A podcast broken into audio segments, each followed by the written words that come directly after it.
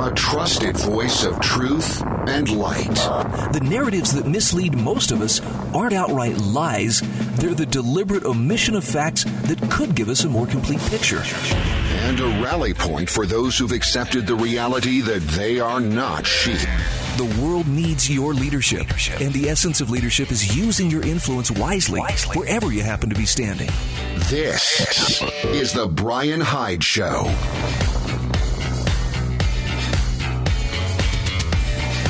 Hey, welcome to the show. This is where we revel in wrong think. And if you're not sure exactly what wrong think is all about, I would encourage you just listen. You don't have to agree with it. That's the beauty of wrong think. I'm joined by fellow wrong thinker Gary Welch. Gary, how are you this fine day? I am ready to really just ladle out the wrong thinking in droves, and um, you know I'll add the adage to it of of all of those media centers out there and those media people, don't ban us, please. We're just wrong thinkers. That's all. Now, I, I, try to steer clear of a lot of, you know, the really, you know, politically heated stuff. Unfortunately, a lot of current events right now uh, has has a lot of political overtones. So I, I want to start by asking you, uh, you know, there, there's uh, apparently there's an impeachment trial that's taking place now in the in the absence of uh, of the former president.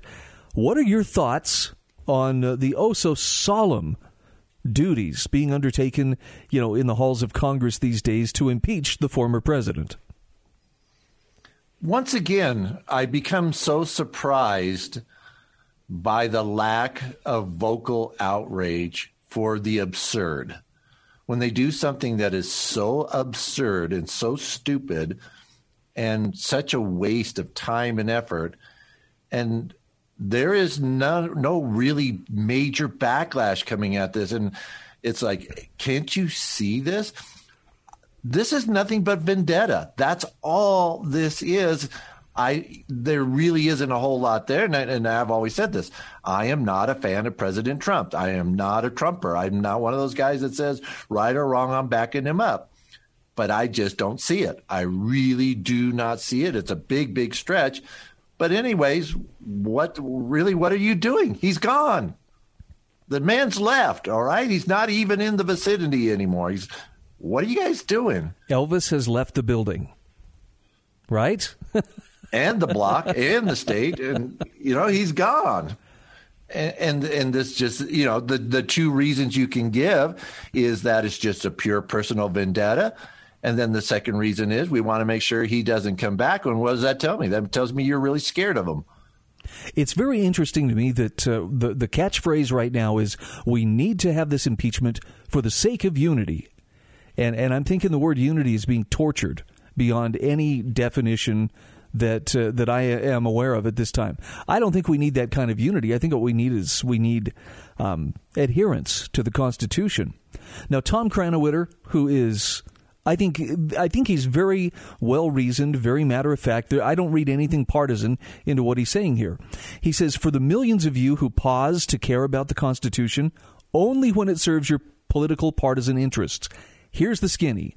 Article 2, Section 4 of the United States Constitution declares, quote, "The President, Vice President, and all civil officers of the United States shall be removed from office on impeachment for and conviction of treason, bribery, or other cri- high crimes and misdemeanors. End quote. And so here's his first question regarding impeachment and conviction Is Donald Trump the president, the vice president, or any other civil officer of the United States? And if the answer is no, then the impeachment clauses within the Constitution are irrelevant. One cannot impeach, convict, and remove from office someone who isn't in office. And he has another point here worth considering. He says further, any argument to impeach and convict Trump when he holds no government office is an argument to impeach and convict any and all citizens who don't hold government offices, which is ridiculous. So that's he says that's your constitutional lesson for the day. You're welcome. Any thoughts on that? Yeah, he's he's taking the constitutional purist approach, which we see a lot.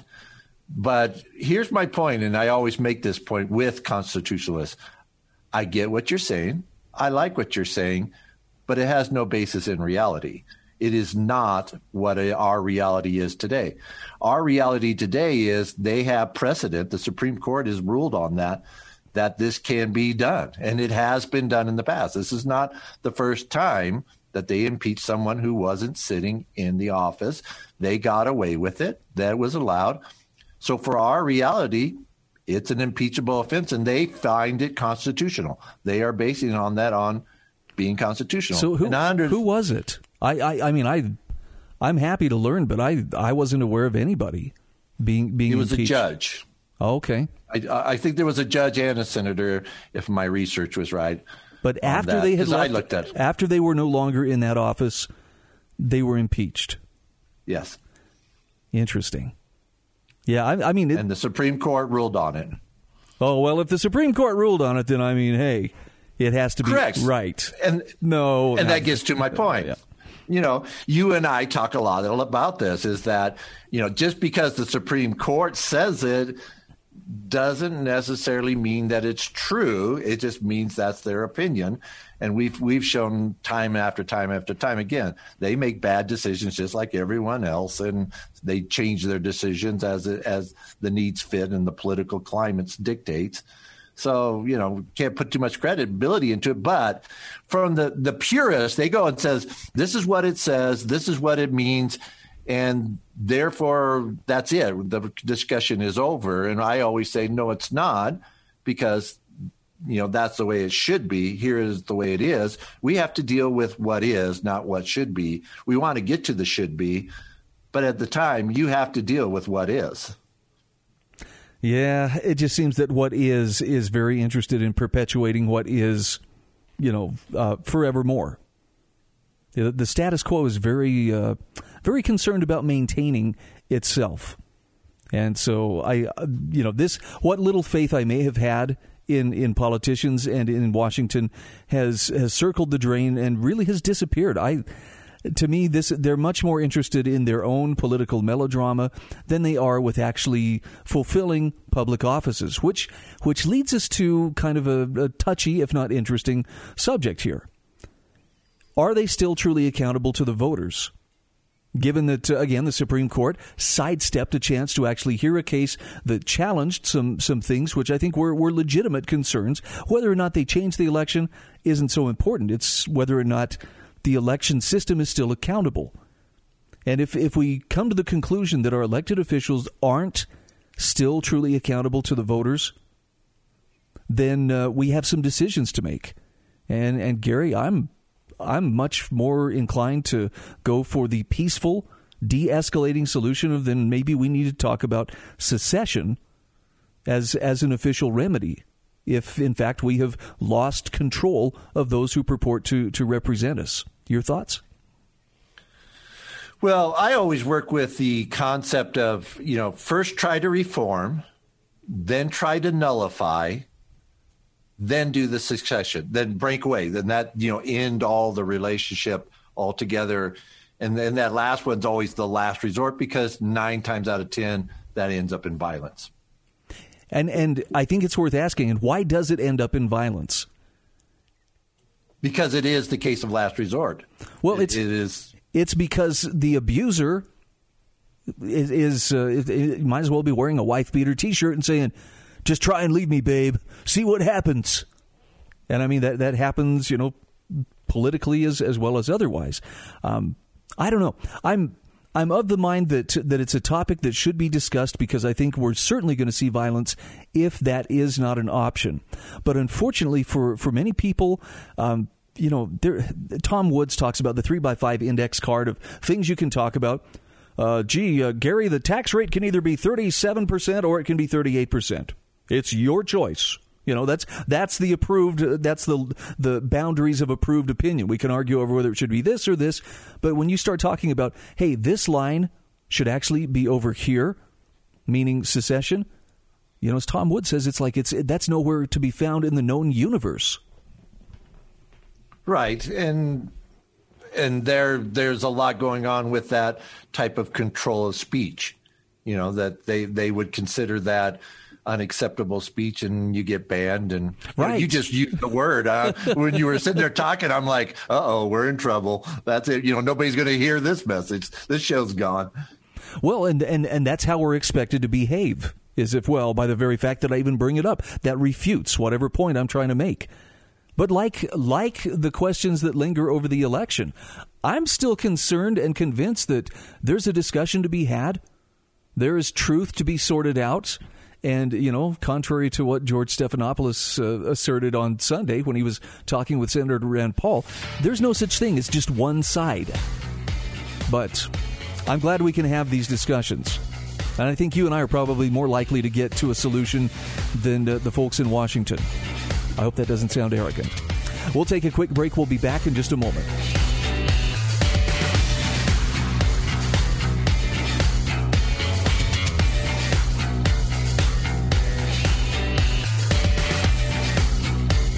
This is The Brian Hyde Show.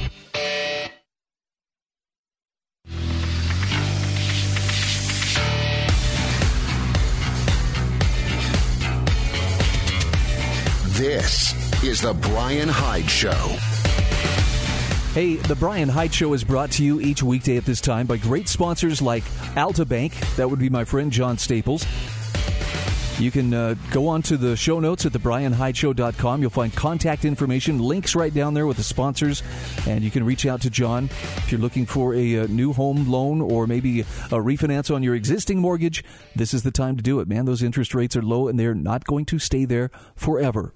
I have Gary Welch with me here on the show today. We are, as usual, talking about the problems of the world, and as wise, well, as allegedly wise men, and you know, we're we're doing our best to hash these things out.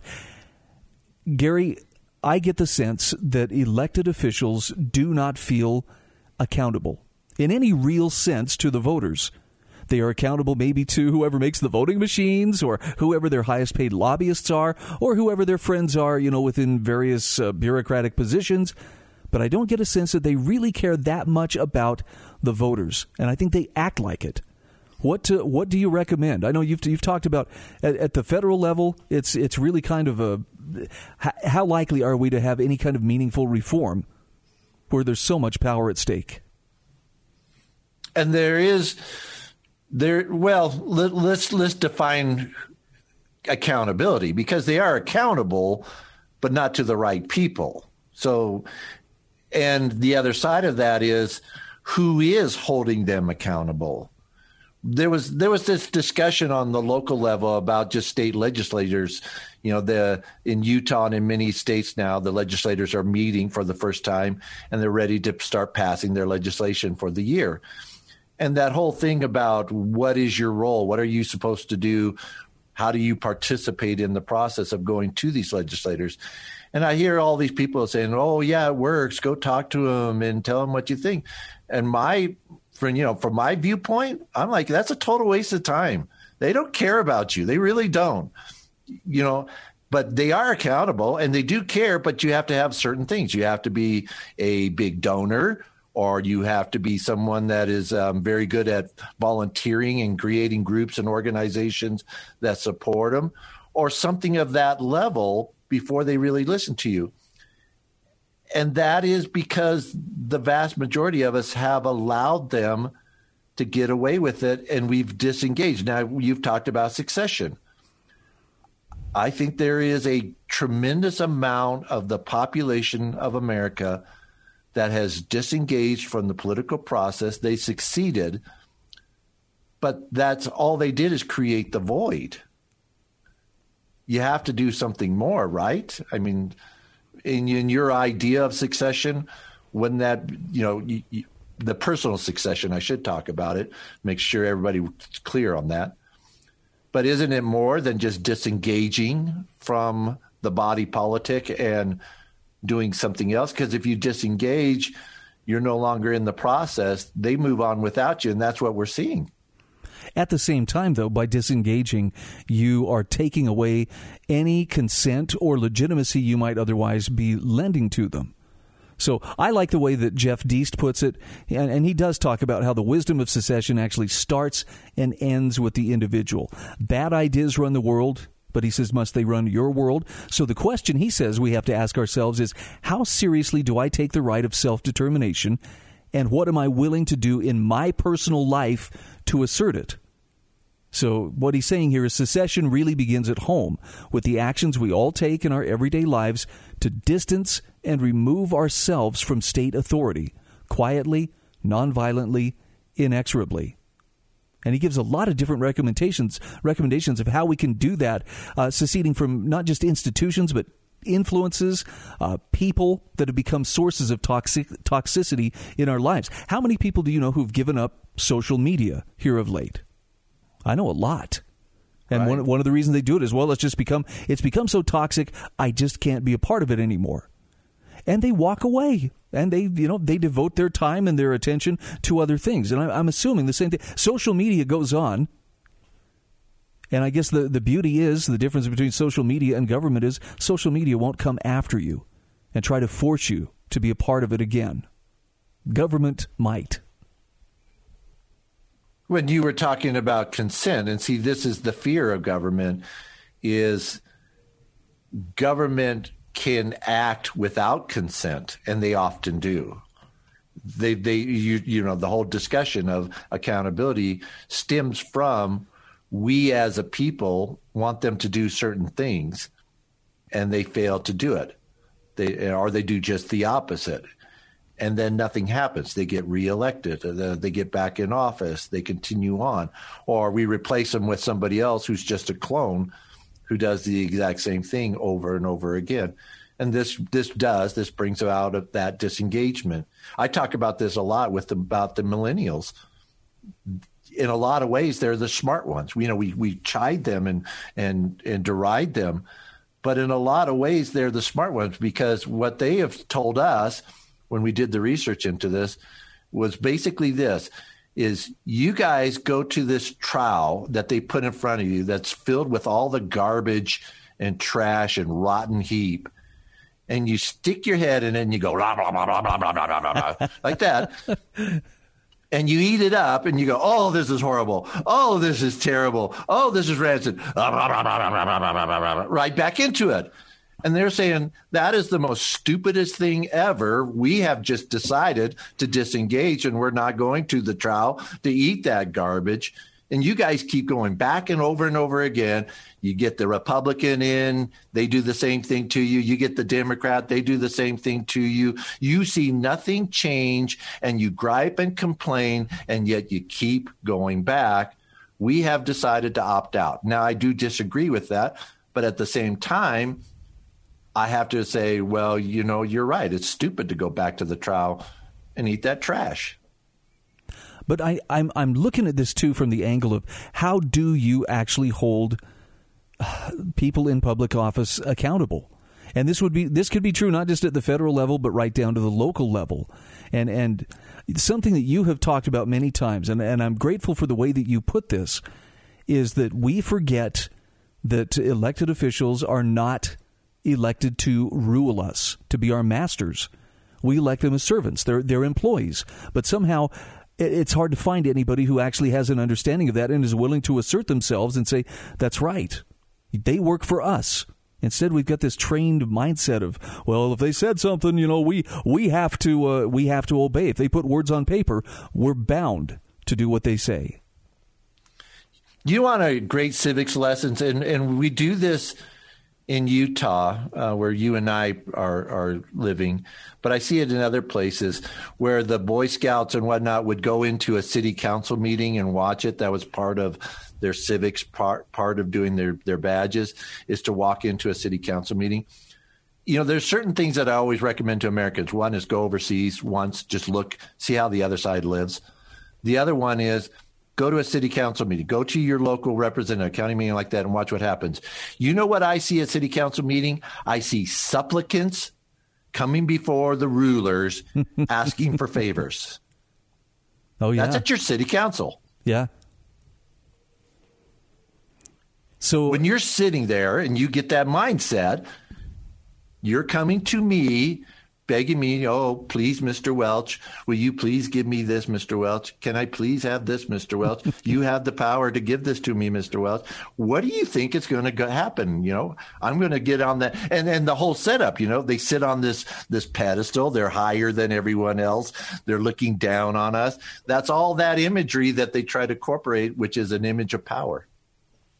Well, we've got to reestablish that uh, that balance and tip the scale back in favor of you know the the citizens, which is the the rightful source of all political power.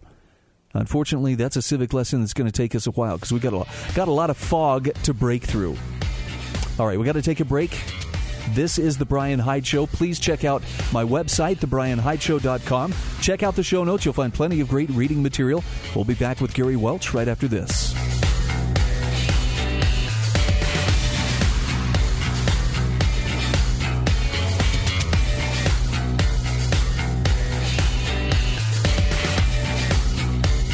This is The Brian Hyde Show.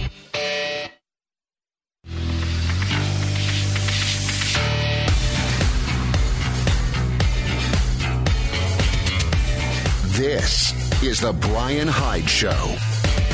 Hey, welcome back to the show. I want to give a quick shout out uh, and let you know that uh, I will be joined tomorrow by Shannon Brooks, Dr. Shannon Brooks with Monticello College. They are one of the sponsors of our show, and you're going to hear a little bit about what it means to be liber. That's a phrase that isn't going to be familiar to a lot of folks. We'll have some details on that 1 o'clock tomorrow afternoon.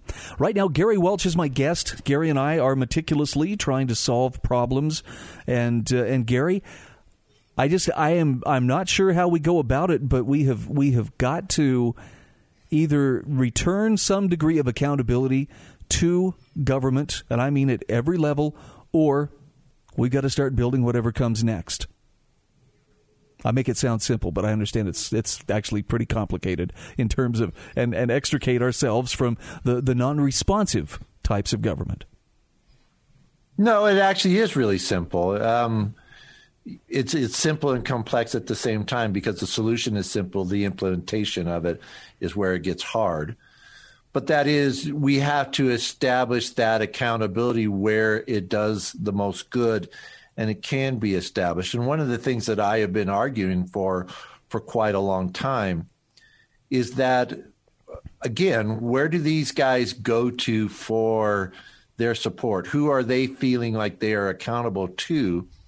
And every time when when i was especially when i was really involved with the republicans I found that it was to the party apparatus that you know the donors, the volunteers, and the leaders of the political party, the guys that are in the back rooms, the guys that are not there as the candidates that are sitting on stages, all those guys, they were the ones who the candidates felt like they were accountable to. I got to kiss the ring of my chairman. I got to kiss the ring of my donors.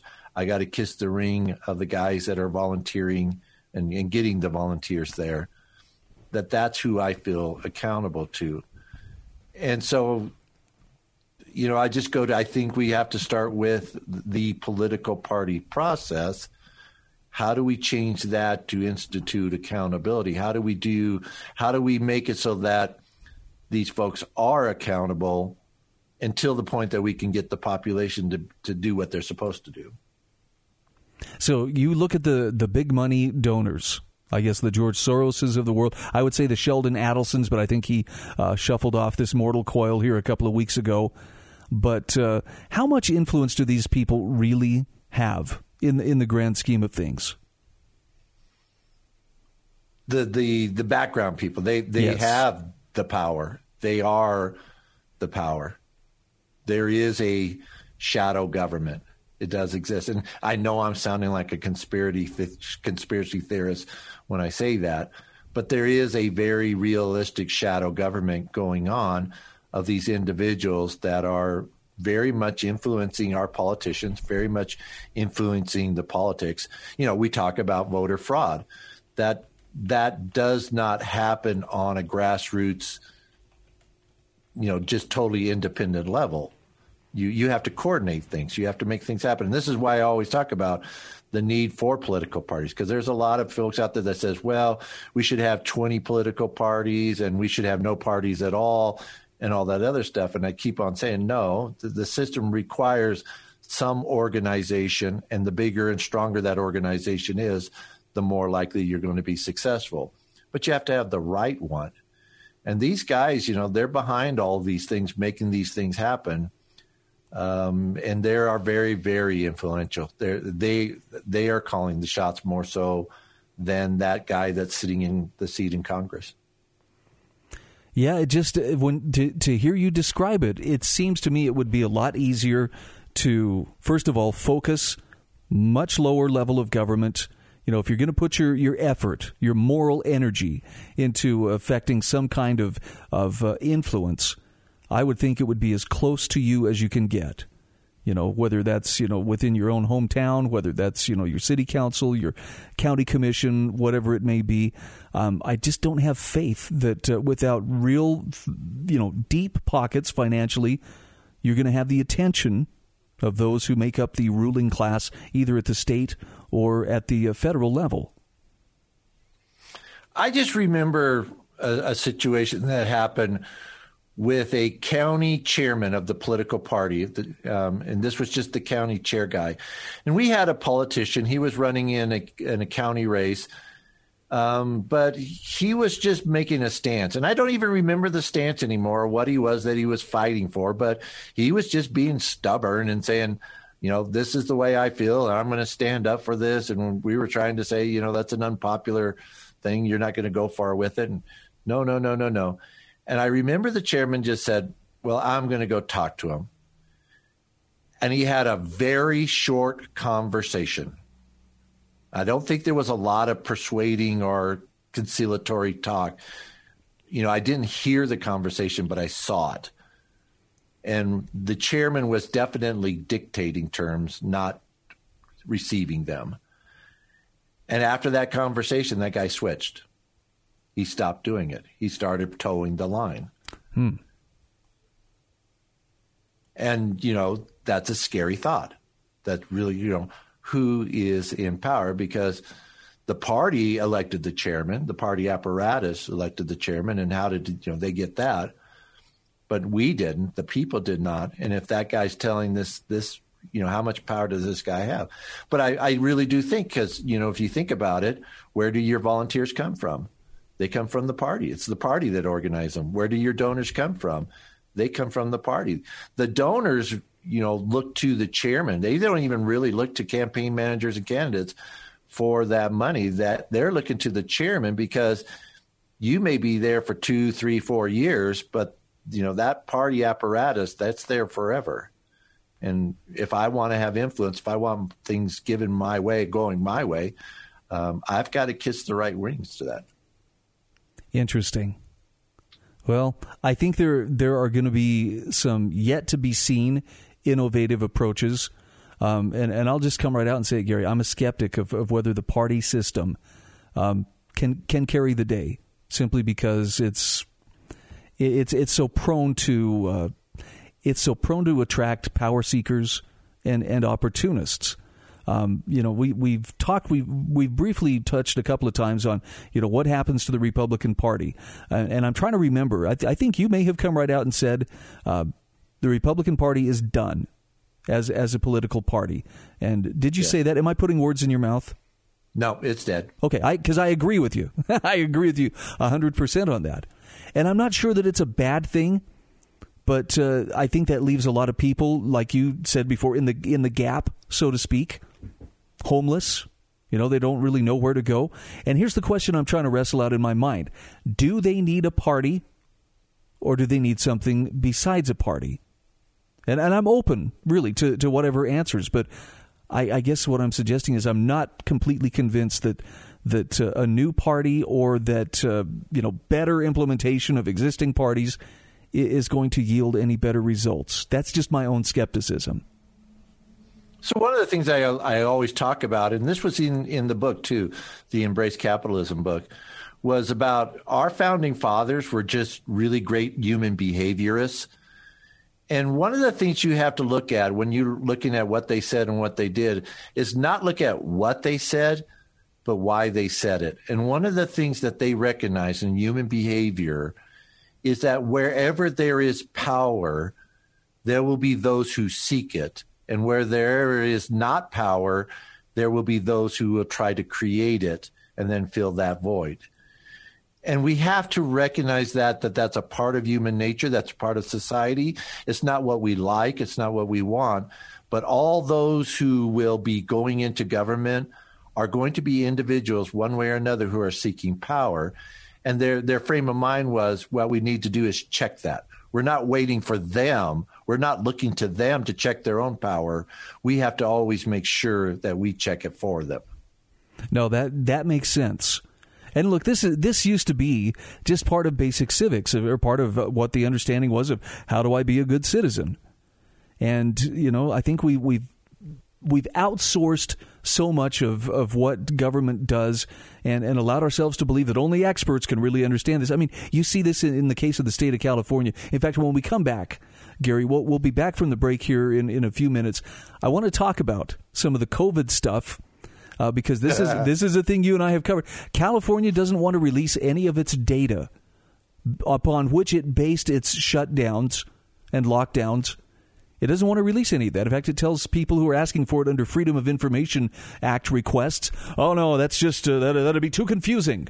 It, it, would just confuse you and and lead to uh, misinformation." Which I guess is a polite way of just saying this is for grown-ups. Now run along and play. Anyway, we'll talk a little bit about that when we continue. Gary Welch is my guest. We'll be back in just a moment.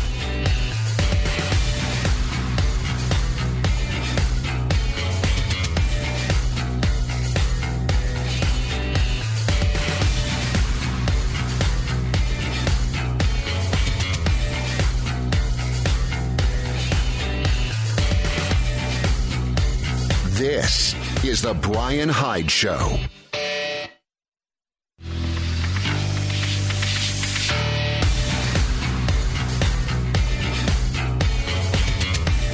This is the Brian Hyde Show. Hey, welcome back to the show. Gary Welch is my guest. By the way, I'll, I'll, open up the lines if you'd like. 801 331 8113. If you'd like to call in, join the conversation, you can do so. Gary and I have taken a pretty good track at uh, crack here at solving the world's problems. I think we're making progress, but probably still have a ways to go.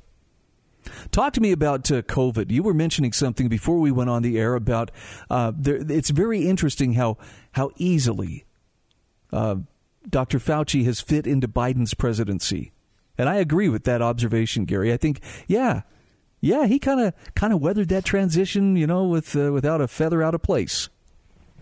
And we see this all the time, though, in the federal bureaucracy.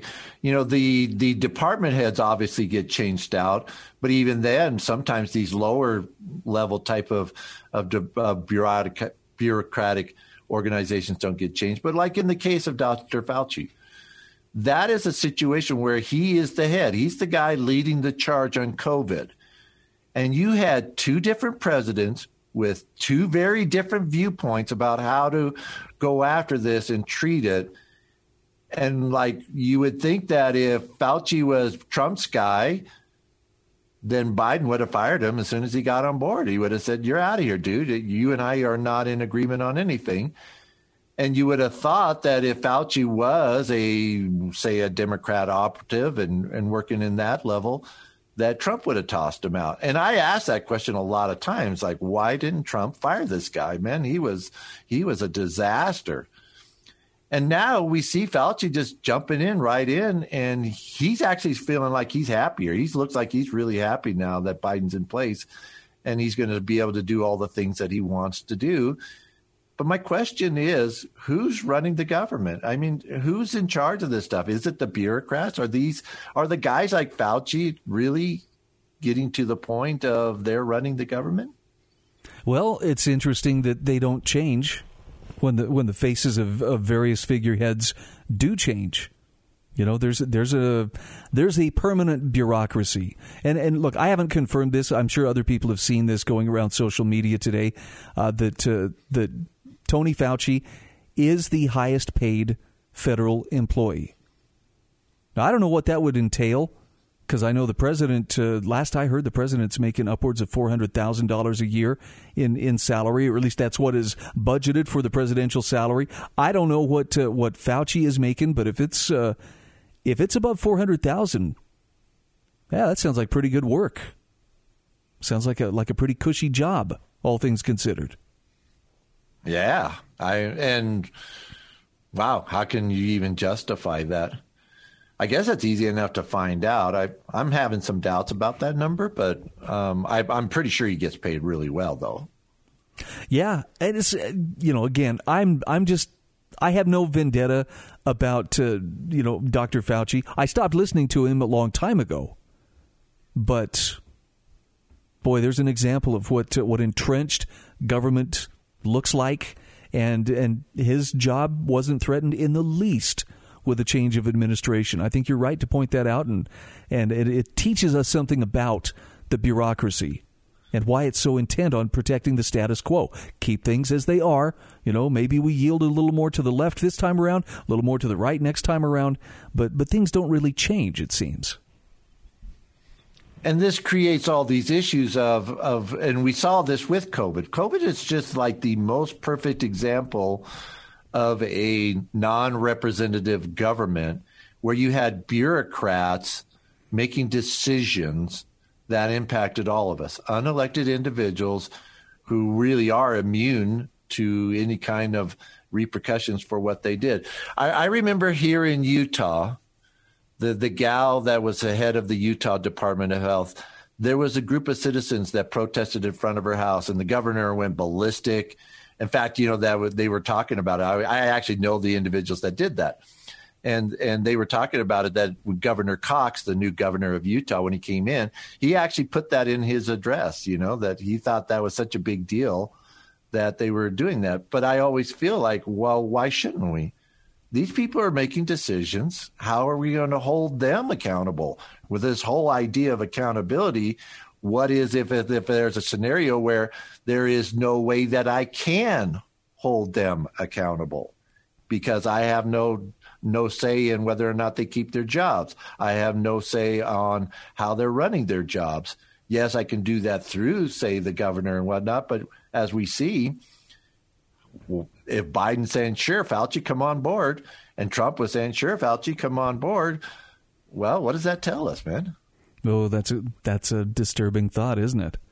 Now, isn't it interesting too, Gary? That uh, have you noticed how uh, suddenly in some of the bigger cities, you know, New York, Chicago, and even in Los Angeles, now officials are, are suddenly recognizing the obvious things that you and I've been saying for for a long time and that is, oh, well, we need to get these restaurants and these bars open. We need to get these businesses open. But it, it's the, the timing is just so suspect. You know, now that the orange man is gone, now that he's, you know, out of the picture, it seems like it's it's safe for them to to start backing down some of these lockdowns. And I'm I'm happy to see it. But boy, I'll tell you, I'm looking with a jaded eye and going, uh huh. That's real curious that uh, now suddenly seems like a great time for, for things to start opening up again. I don't know. Yeah, maybe maybe I'm seeing things that aren't there. Do you are you seeing this as well?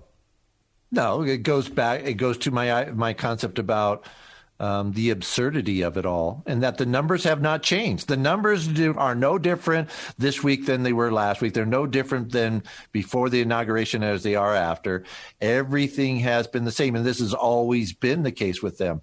That hypocritical look at things of saying everything's the same, but now we're going to make changes because it's our guys, or everything's the same, but we're going to make exception because it fits our rules instead of your rules this is really that enlighten and lead approach of government and that it does not apply to us and it does not impact us. It does not affect us. We're above all that.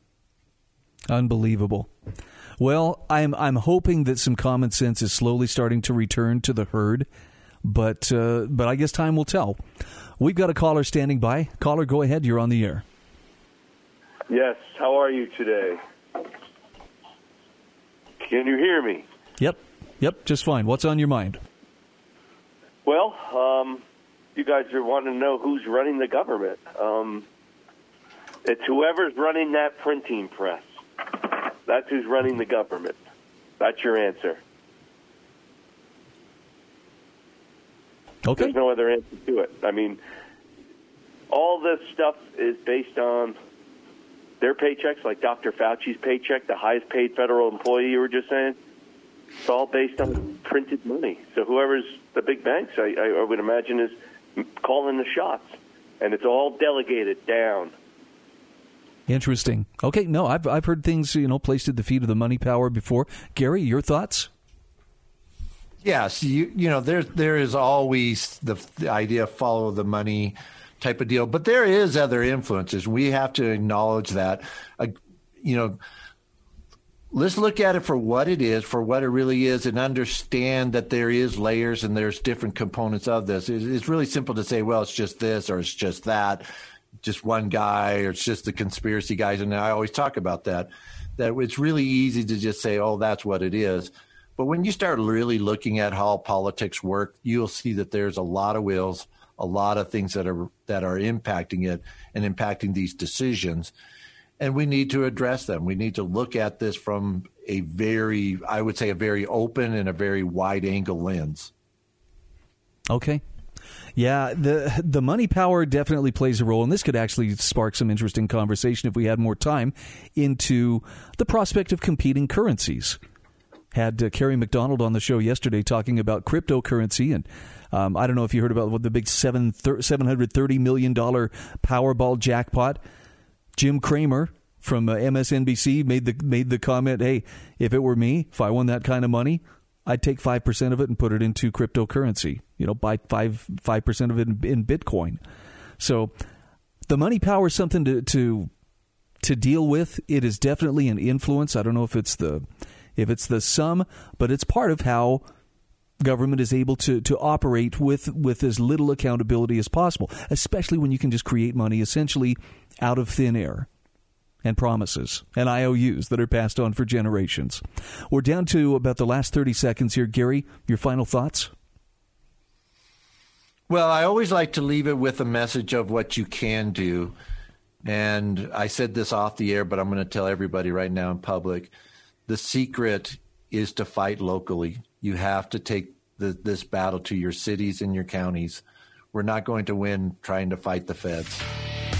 Okay, well said, my wrong thinking friend.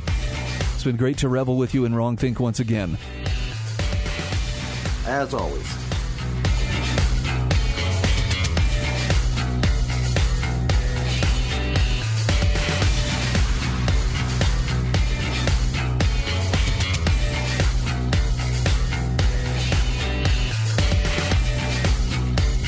This is The Brian Hyde Show.